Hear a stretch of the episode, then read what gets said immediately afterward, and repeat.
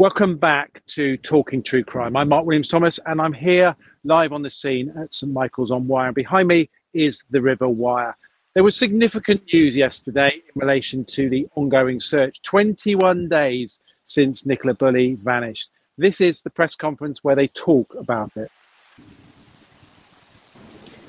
As soon as she was reported missing, following the information that was provided to the police by her partner Paul, and based on a number of specific vulnerabilities that we were made aware of, Nicola was graded as high risk. That is normal in a missing person from investigation with the information we were in possession of. So that was the first time that we knew that Nicola Bulley was a high risk missing person. Really important when someone is reported missing for the police to categorise that as quickly as possible because, of course, the first few hours are really significant in any investigation, including a missing person case. The superintendent, uh, as well as the assistant chief constable, talked in terms of her being reported and the fact that they brought in specialist teams very, very quickly. They searched the area and they were specifically focused on the fact that she was a high risk missing person. As a result of that, they announced that information yesterday. Following that, of course, it created speculation, particularly amongst the journalists in the room. And I'm sure against many of you who have followed this story, asking the very specific question how is it that she was deemed vulnerable? This is the superintendent's response to the questions. Okay, so firstly, to cover the information about Paul, it's normal in any missing person investigation that um, you obviously gather as much information at every stage about the person in question, which is no different. And we did that with Paul. I'm not going to go into the details of those individual vulnerabilities. I've asked you to respect the family who are going through unimaginable pain and distress at this moment. But those vulnerabilities based our decision making in terms of um, grading Nicola as high risk and have continued to form part of my investigation throughout. So that was a senior investigating officer giving their press conference yesterday morning. Quite a hurried press conference, uh, which for the very first time saw the senior investigating officer as well as the assistant chief constable Peter Lawson giving their overview of the investigation. For the very first time, as I just said, we heard that Nicola was a high risk missing person. That led to the questions being asked. And as a result of that, still people were left with the view what was it that caused her to be a high risk missing person? Indeed, yesterday I spoke to the police and I said to the police, why is it that I'm being given information that the police, the emergency services attended that property in the weeks prior to it? They said, we'll try and find the answers and get back to you. Later on, a number of hours later, they scrambled a press release. That press release was finally released last night, and I will tell you what they said. Over the last 48 hours, I've been in contact with the police and family. I continue to raise concern about the information and their response back. Bear with me. Every yes, uh, early yesterday. Sorry, here we go. Sadly, it is clear from speaking to Paul and the family that Nicola has in the past suffered with some significant issues with alcohol, which were brought on by her ongoing struggles with the menopause, and that these struggles had surfaced over recent months. This caused some real challenges for Paul and the family. As a result of those issues, a response car staffed by both police and health professionals attended a report of concern for welfare at Nicola's home address on January 10th. No one has been arrested in relation to this incident, but it is being investigated. They went on and said it's an unusual step for them to take to go to this level of detail about someone's private life, but we feel it was important to prevent further speculation and misinterpretation. We have explained to Nicola's family why we have released this information, and we have asked them, ask you for privacy for the family to be respected at this difficult time. I know my contact with the family last night is that they are devastated. They are in a really difficult position now. You know, not only are they facing the torment and the turmoil of Nicola missing, but now they've had to deal with her family life being revealed. The questions being asked now by the public, rightfully so, and of course in the media, is why? Why now have the police taken the decision to release that information? And I have to say, I'm critical of it. I'm critical of because they should have dealt with this right on day one. We should have been notified that this was a high risk missing person and just given a brief amount of context in terms of why that is. It didn't need to go into the detail that they've gone into now, but just giving it so that we had understanding of why Nicola went. Three weeks on to release this piece of information because uh, questions being put to the police just showed that they had really a lack of control as far as the media goes, a very unclear strategy as far as reporting to the press. And of course, in the meantime, the speculation that was allowed to grow through social media, through everybody growing interest in this story, and of course, crucially, the fact that people didn't know what happened. The torment now sits with the family, and I know Peter Faulding, a good friend of mine, spent some time with the family when he was up here. Let's watch this clip of Peter with the family. Well, I was with Paul and the um, Nicola's sister, and, um, you know, husband today, and obviously extremely sad and upset. And, and Paul wanted to have a look at the potential entry point, you know, where the phone was found. And um, I took him along, and, and that was quite emotional, to be honest with you. You know, he's in tears. It's it's not a it's not a nice thing to do to sit with a sort of a, a grieving family. Really, it's mm. it's quite upsetting, and I had to sort of hold back the tears a bit at some stage. It was not it was not particularly not a thing I enjoy doing, but unfortunately, I have to do it quite a lot. Um, and we we chatted. He was about here about four hours with me today uh, because we we completed our searches. So we were just generally chatting about things and you know about Nicola and everything else. And obviously that's that's personal thing, but uh, yeah, we're just trying to get to the bottom of everything. So let's look at the circumstances. There are three options in terms of what's happened to Nicola. First is that she turned up on that day, having walked Willow, and she decided to go into the water, either by choice or by accident. And as a result of that, she then lost her life in the water. I'll pick that up, unpick that a little bit more in due course. The second option is that she chose to go for a walk and then she placed the phone, she placed the harness, and she left Willow and she went away making her own choice, her own, her own decision, whatever was going on in her life, she decided that that moment in time she needed to move on. Or the third option, and of course the most sinister option, is that there was a third party involved. The police were very quick to rule that out. And of course, at the time, they had the information that she was a vulnerable missing person. And clearly, that led to their focus on the river, on the water, with the intention, of course, or the thought process that she'd gone into the water. Let me unpick that. So, going back to that exact location where the bench is and where the water is, in order for her to have gone into the water at that point, she had to have gone down a relatively steep bank. You can see the bench there, and just to the side of that bench is a steep bank that takes you down to the waterfront. At the bottom of where that river is, there is a small area of rocks. So initially you land on rocks, and then beyond that, you can see there from the pictures, takes you into the middle of the river. The river in that middle area is about three meters deep. So if she'd have got into the middle there, she could well have suffered. You know, uh, she would have struggled most probably in terms of potentially swimming. But we do know she is a good swimmer. So how is it that she ended up in that water, in the middle of the water, because surely she would have gone down the edge of the bank and stayed where the initial water was, a very shallow area covered by rocks. That is the police's theory that she went into the water there. Why do they think that? Well, very clearly because of where the phone and the dog were. Let me recap. The police information is is that on that morning she was on a mobile phone talking on a Teams call. They have her sighted around about 10 past nine in the top field. She then moves down from the top field, and around about 20 past nine, they have her phone in the locality of that bench. Then, around about half past nine, she's still connected to the Teams call that she was talking to, and the phone was found face up on the bench.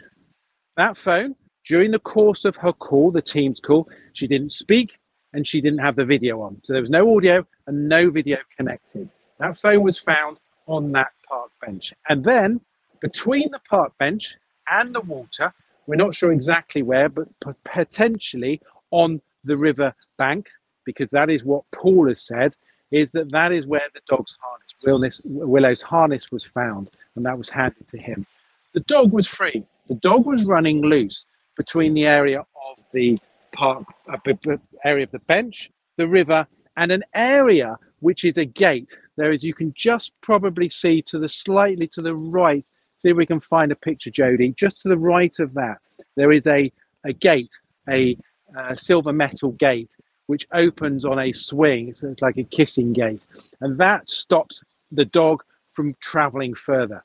So the dog was confined within this area. So, had, and let's use this as an example, had Nicola returned on the route that she came on, which is down a path, it's just to the right of that bench. You can see, you can't unfortunately see it, but just to the right of that bench is where the gate is. Had Nicola returned on the path that she came on, there is no CCTV.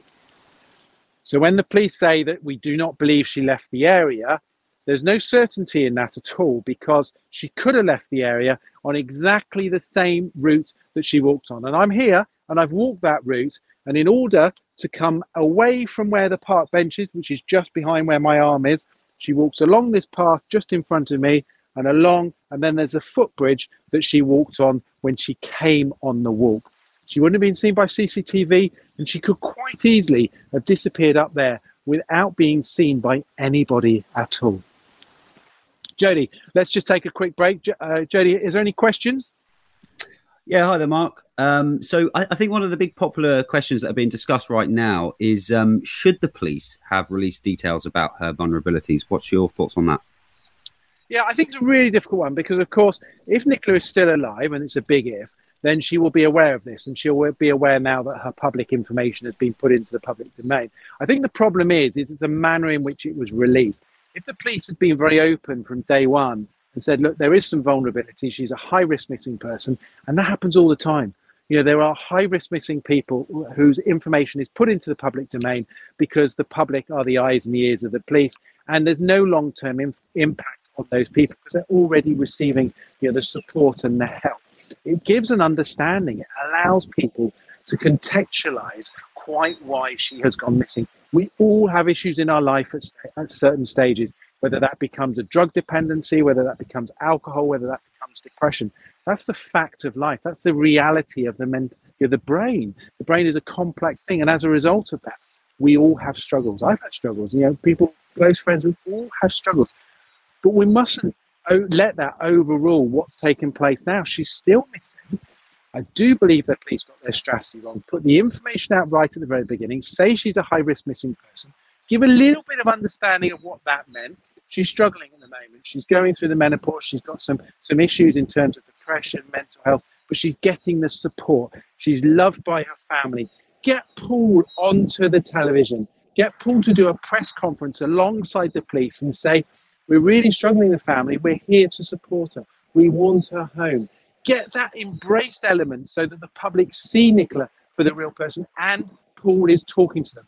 The police did not want Paul to do a press conference. They didn't want Paul to appear in front of the camera. Totally wrong strategy. And now it's backfired. What else, Jody? Um, so we've had a number of questions come in. Obviously, people can ask um, their questions in the uh, comment section by hashtag Ask Mark. Um, this one's from Lottie. Uh, what would be your plan of action now if you were the SIO, a senior investigating officer, on this case? So I think now we're very clearly in two strategies. You know, the hypothesis that the police had that she fell in the water at the point of the bench behind me there was their focus. And I can understand that to a degree. And I say to a degree because the reality is, in order for her to have gone into the water there, she would have had to have got to a position where she dies. Now, how is that possible? Well, she could have gone into the middle of the water and obviously got a, a, a, reaction in relation to how cold it was and then passed out. But if that had happened, and you can see it's just where in front of where um, Peter and uh, Paul are looking there, if that had happened, her body would have sunk to the bottom. And within a matter of hours, the police divers were searching that area and they've been back and searched that area. So her body would have been found there. But if it wasn't there, what is the likelihood of, of, of her body traveling downstream? And you can see behind me where there is a flow. And that is where the major problem exists. Because in order to do that, not only would her body have to have negotiated two bends and an area in the middle of the river which has got some undergrowth. But also, and this is the most significant, would have had to have just moving in the right way. So you can see behind me is the weir. That is a weir to which you have to get a body over. Now, bodies don't float on the water surface, they float underneath. Well, obviously, some part of the body exposed over the top. So you had to have got to the weir and then got over the top of the weir. And then, having got over the top of the weir, they would have then had to have got across the rocks, travelled down here to a bend that is 90 degrees. Got to a bend that is 90 degrees. And as that 90 degrees would then have to have then travelled round the bend 90 degrees. Right? On that day, the water was 11 centimeters higher. We know that because of the records say that. So 11 centimeters higher. So in order to travel down here, she would have got the tidal element of it stops at the weir. And we know from tidal movements is that had she traveled down here, the chances are that tidal would have brought her back up again to some degree. So the problem I have with this is that in order to have traveled this distance, she had to have eh, not only gone over two major obstacles, but also traveled round bends. Jody. So we've actually got a bit of a follow-up question here um, from Luke D uh, on YouTube.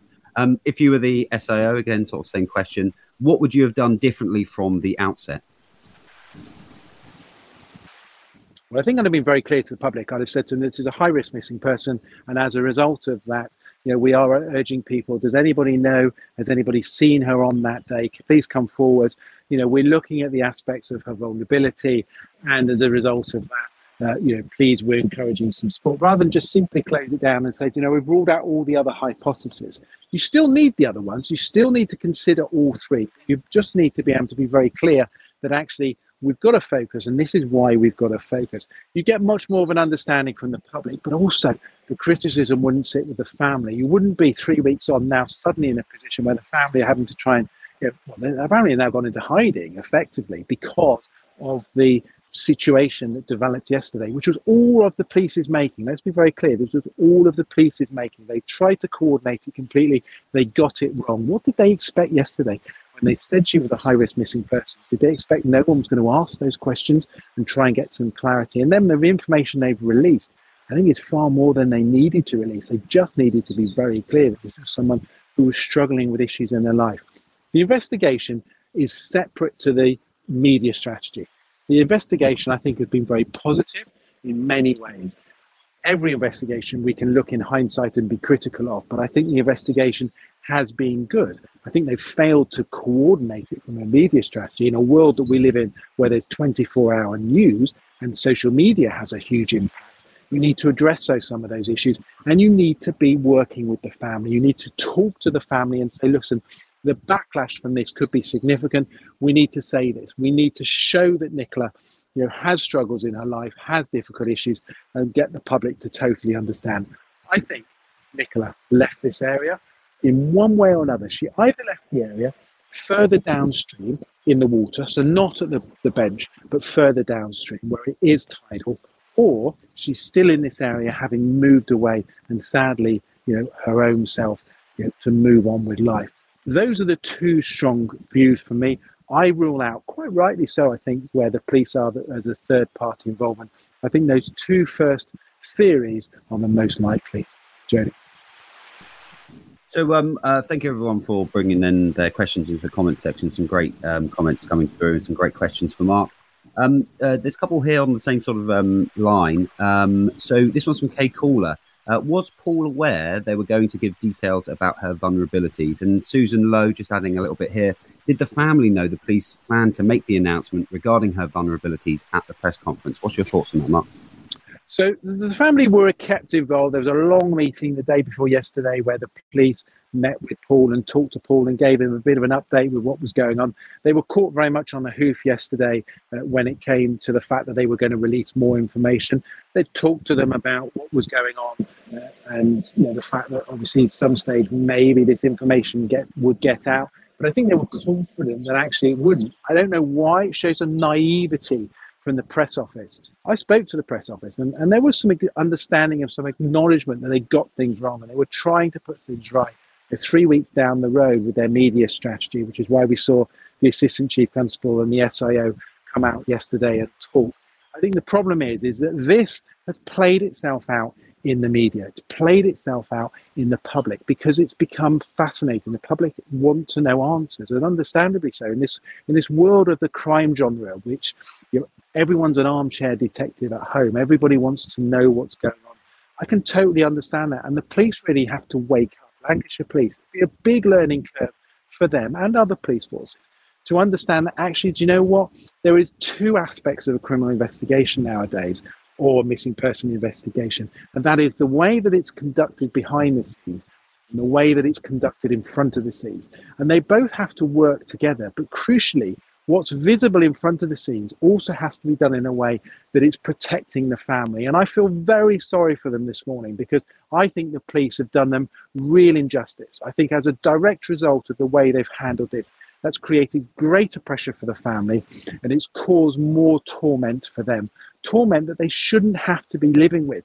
When the bottom line is, is that Nicolette is not here. She's vanished. Where is she? That's what could should be the most important question. Not why are they releasing all this information? There are people coming out saying, you know, she's been there's victim blaming. I don't believe that. I think what's happened is that there's right that this information put out there, but they've done it in the wrong way. And it doesn't take a lot to look at it. If you've got experience from working in the media, it doesn't take a look a lot to look at it and go, strategy, change it, get it different, put that information out, be totally transparent and open, and it will cause you far less problems down the road.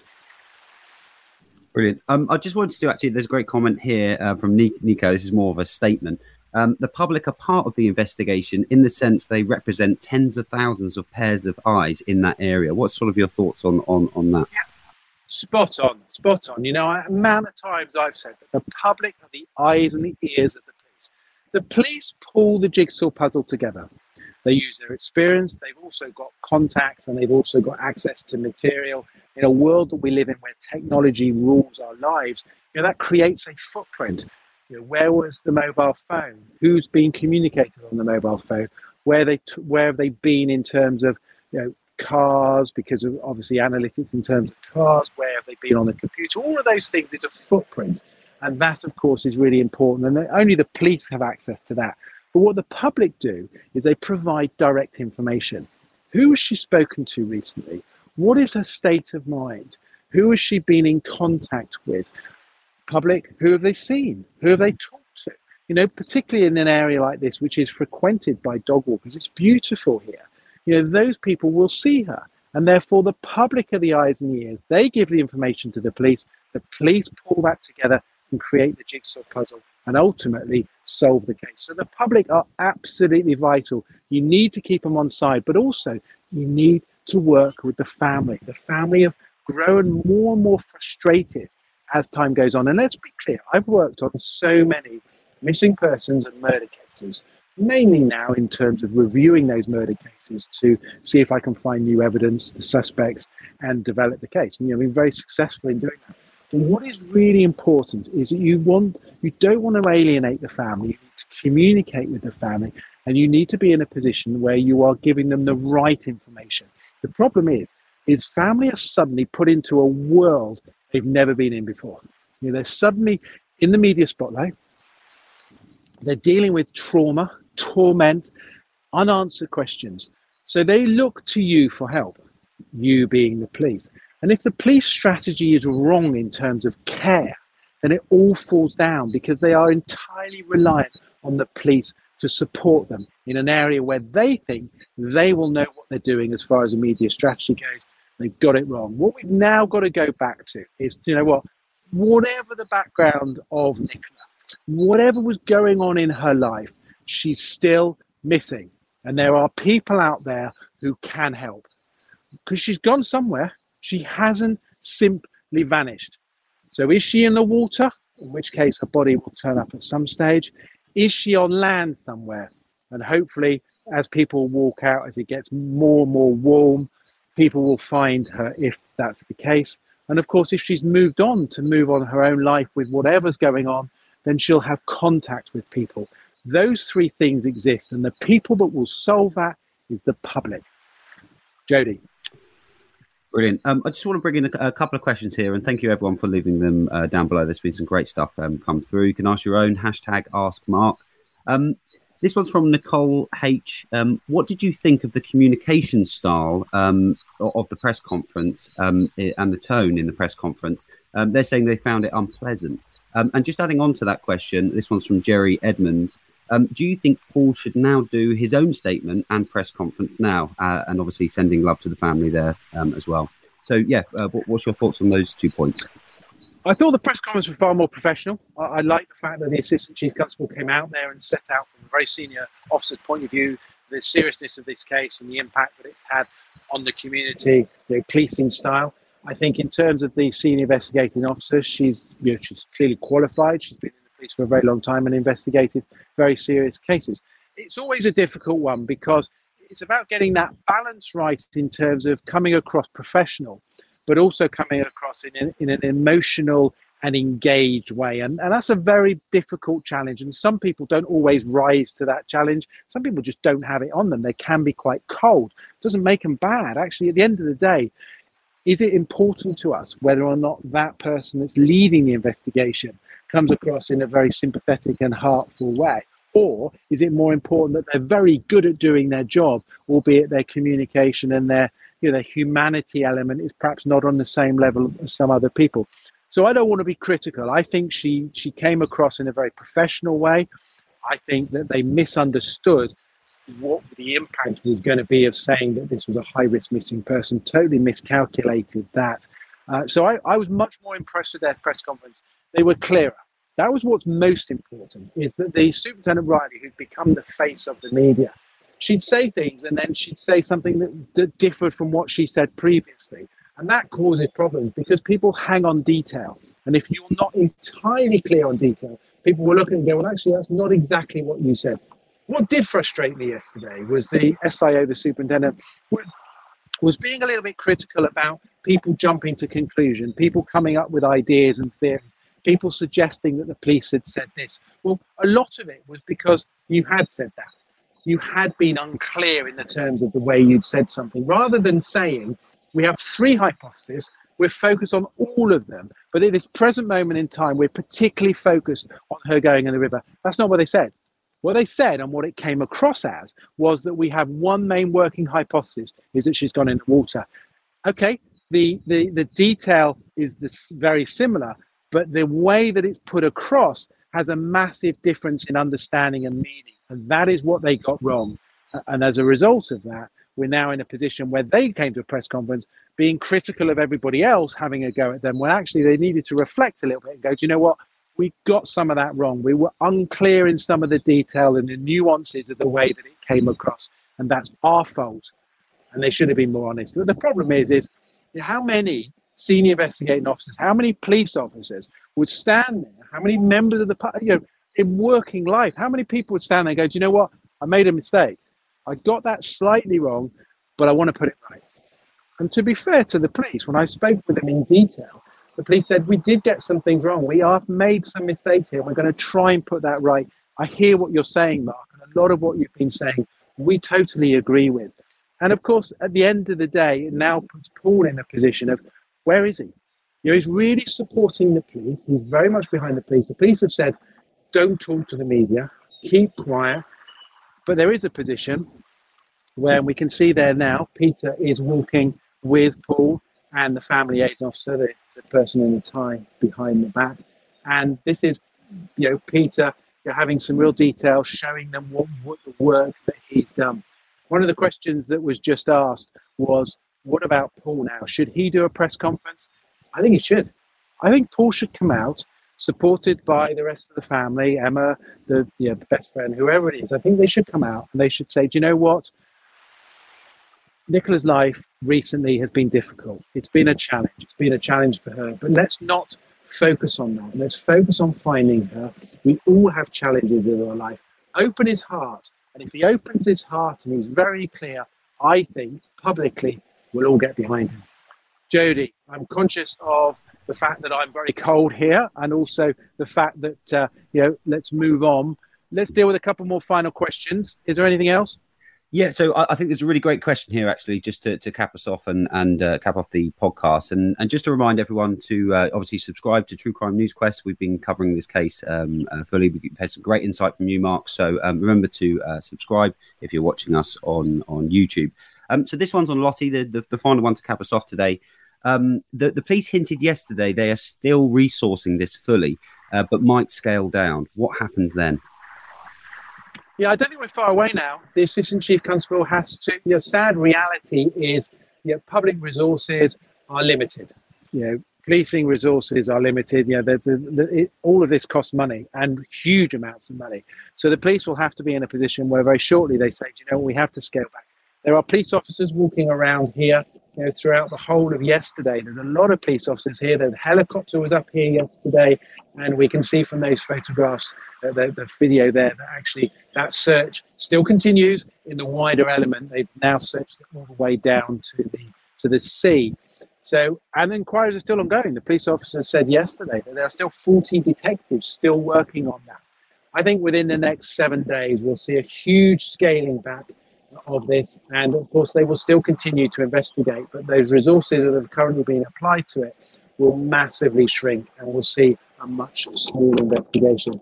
Let's draw this to a close. The, the position is, is that Nicola Bulley is still missing.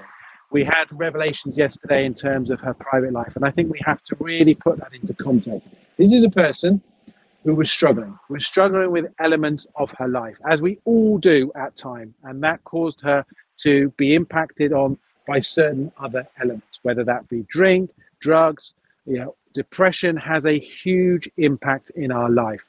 But she had the support. She had the support of a loved one. She had the support of family, and she clearly was getting support to some degree because there was a police call to her address where police turned up with a uh, mental health workers in the car. She was clearly getting that support. What we need now is to get behind Nicola her family, Paul, the two kids, and the rest of the uh, other families and friends, and support them. Let's not be critical of them. You know, the critical element is not for now. She was going through a difficult time in her life, as we all do, but she's missing. And she's missing in a way that we need to bring her home to her family. Her family are desperate for answers. They put their faith in the police, and I totally understand that. The police have failed in many ways. They failed certainly in their media strategy, but behind the scenes, they're doing a good job. They're working really hard. They're cutting down every single avenue to close those avenues down to get to a point where where could she possibly be? What we now need is the public. As the days get warmer, the public will ultimately find Nicola. There may be somebody out there who holds that vital clue. I don't know. But I do know from all the investigation I've done here and the communication I've had with the family and I've had with the police is I do not believe she went into the water by that bridge. And let's just deal with one thing. You know, those people who are being critical, saying, you know, it's wrong. Why are you out there talking about it?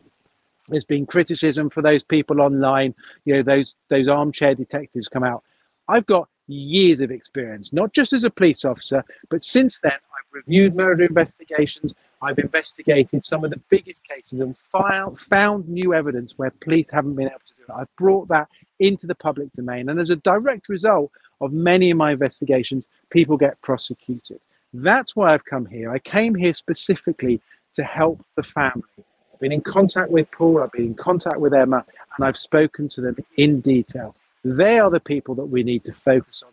They're the people that we need to support. Let's pull together. Let's not forget Nicola. Let's keep doing all we can to try and find her. Thank you so much for joining me. We'll keep you updated. Do follow us either on our social media platforms, which is TikTok and Instagram, or follow us on our YouTube channel. Thank you. Look after yourself and have a good rest of the day.